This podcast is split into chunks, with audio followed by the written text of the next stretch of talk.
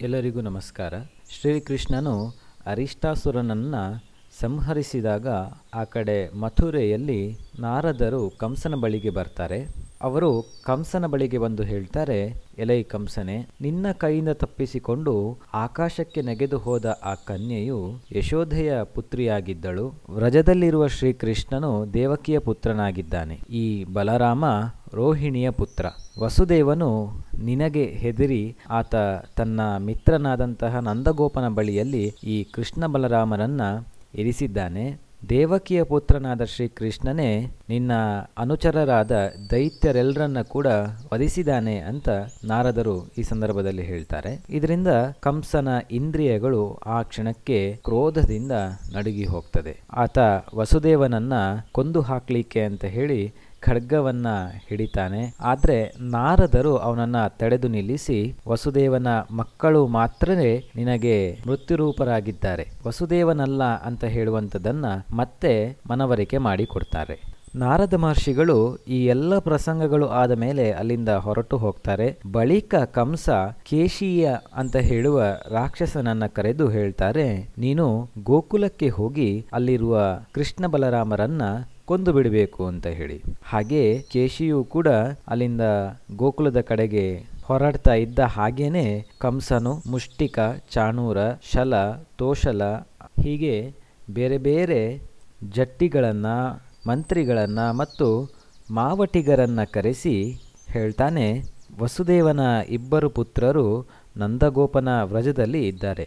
ಅವರ ಕೈಯಿಂದಲೇ ನನ್ನ ಮೃತ್ಯುವಾಗ್ತದೆ ಅಂತ ಈ ಹಿಂದೆಯೇ ತಿಳಿಸಲಾಗಿದೆ. ಆದ್ದರಿಂದ ಅವರು ಒಂದು ವೇಳೆ ಇಲ್ಲಿಗೆ ಬಂದರೆ ನೀವೆಲ್ಲರೂ ಕೂಡ ಮಲ್ಲಯುದ್ಧದ ಮೂಲಕವಾಗಿ ನಾನಾ ಪ್ರಕಾರದ ವರಸೆಗಳನ್ನು ತೋರಿಸ್ತಾ ಅವರನ್ನು ಕೊಂದು ಹಾಕಬೇಕು. ಹಾಗಾಗಿ ಮಲ್ಲಯುದ್ಧಕ್ಕಾಗಿ ಒಂದು ರಂಗವನ್ನು ಕಲ್ಪಿಸಿರಿ ಮತ್ತು ಅದಕ್ಕೆ ಪೂರಕವಾಗಿರುವಂಥ ಎಲ್ಲ ವ್ಯವಸ್ಥೆಗಳನ್ನು ನೀವೇ ಮಾಡಬೇಕು. ಬಹಳ ಚತುರನಾಗಿರುವಂತಹ ಮಾವಾಟಿಗನೇ, ನೋಡು, ನೀನು ರಂಗಸ್ಥಳದ ಮಹಾದ್ವಾರದಲ್ಲೇ ನಿನ್ನ ಸಲಗವನ್ನು ನಿಲ್ಲಿಸಿಕೊಂಡಿರಬೇಕು. ನನ್ನ ಶತ್ರುಗಳು ಆ ದಾರಿಯಿಂದ ಬರ್ತಾ ಇದ್ದ ಹಾಗೇ ಆ ಆನೆಯಿಂದ ಅವರನ್ನು ಕೊಲ್ಲಬೇಕು. ಅದುವೇ ನಿನ್ನ ಕೆಲಸ. ಹೀಗೆ ಕಂಸನು ಬೇರೆ ಬೇರೆ ಥರದ ತನ್ನ ಅನುಚರರಿಗೆ ಆಜ್ಞೆಯನ್ನು ಕೊಡ್ತಾನೆ. ಆ ನಂತರ ಆ ಕಂಸನು ಯದುಶ್ರೇಷ್ಠನಾದಂತಹ ಅಕ್ರೂರನನ್ನು ಕರೆಸಿ ಅವನ ಕೈ ಹಿಡಿದು ಅವನಲ್ಲಿ ಹೇಳ್ತಾನೆ, ಅಕ್ರೂರನೇ, ನೀನು ಉದಾರವಾದ ಮಹಾದಾನಿಯಾಗಿದ್ದೀಯ. ಎಲ್ಲ ರೀತಿಯಿಂದಲೂ ಕೂಡ ನೀನು ನನಗೆ ಬಹಳ ಸಹಕಾರವನ್ನು ಕೊಡ್ತಾ ಇದ್ದೀಯ. ಇವತ್ತು ನೀನು ನನಗೆ ಮಿತ್ರೋಚಿತವಾದಂತಹ ಒಂದು ಕಾರ್ಯವನ್ನು ನಡೆಸಿಕೊಡಬೇಕು. ನಾನು ನಿನಗೆ ಹೇಳುವಂತಹ ಕಾರ್ಯವು ಬಹಳ ಮಹತ್ವಪೂರ್ಣವಾಗಿದೆ. ದೇವೇಂದ್ರ ಸ್ವತಃ ಸಮರ್ಥನಾಗಿದ್ದರೂ ಕೂಡ ಮಹಾವಿಷ್ಣುವನ್ನು ಆಶ್ರಯಿಸಿ ತನ್ನ ಕಾರ್ಯವನ್ನು ಸಾಧಿಸಿಕೊಳ್ಳುವ ಹಾಗೆ ನಾನು ನಿನ್ನನ್ನು ಆಶ್ರಯಿಸಿದ್ದೇನೆ. ಅಕ್ರೂರ, ನೀನು ಈಗಲೇ ನಂದಗೋಪನ ವ್ರಜಕ್ಕೆ ಹೋಗಬೇಕು. ಅಲ್ಲಿ ವಸುದೇವನ ಇಬ್ಬರು ಪುತ್ರರಿದ್ದಾರೆ. ಅವರನ್ನು ಕಂಡು ಇದೇ ರಥದಲ್ಲಿ ಕುಳ್ಳಿರಿಸಿಕೊಂಡು ಇಲ್ಲಿಗೆ ಕರೆದುಕೊಂಡು ಬರಬೇಕು. ನೀನು ಇದರಲ್ಲಿ ಯಾವುದೇ ಥರದ ತಡ ಮಾಡಲೇಬಾರದು. ನನ್ನ ಮೃತ್ಯುವಿಗೂ ಕೂಡ ಈ ಕೃಷ್ಣ ಬಲರಾಮರೇ ಕಾರಣರಾಗಿದ್ದಾರೆ. ಹಾಗಾಗಿ ನೀನು ಅಗತ್ಯವಾಗಿ ಅವರಿಬ್ಬರನ್ನ ಕರೆದುಕೊಂಡು ಬರಬೇಕು. ಅವರು ಇಲ್ಲಿಗೆ ಬರ್ತಾ ಇದ್ದ ಹಾಗೇನೆ ನಾನು ಬೇರೆ ಬೇರೆ ವ್ಯವಸ್ಥೆಗಳ ಮೂಲಕ, ಅಸ್ತ್ರಗಳ ಮೂಲಕ ಅವರ ಸಂಹಾರವನ್ನು ಮಾಡ್ತೇನೆ ಅಂತ ಕಂಸನು ಹೇಳ್ತಾನೆ. ಇದಕ್ಕೆ ಪೂರಕವಾಗಿ ಅಕ್ರೂರನು ಹೇಳ್ತಾನೆ, ಮಹಾರಾಜ, ನೀನು ನಿನ್ನ ಮೃತ್ಯುವನ್ನು, ಅರಿಷ್ಟವನ್ನು ತೊಡೆದು ಹಾಕಲಿಕ್ಕಾಗಿ ಹೀಗೆ ಯೋಚಿಸುವುದು ಸರಿಯೇ ಆಗಿದೆ. ಕಾರ್ಯವು ಸಿದ್ಧಿಸಲಿ ಅಥವಾ ಸಿದ್ಧಿಸದೇ ಹೋಗಲಿ. ಈ ಎರಡರಲ್ಲಿಯೂ ಕೂಡ ಸಮವಾದಂತಹ ಭಾವವನ್ನು ಇಟ್ಟುಕೊಂಡು ಕಾರ್ಯ ಮಾಡುವುದೇ ಯುಕ್ತವಾಗಿದೆ.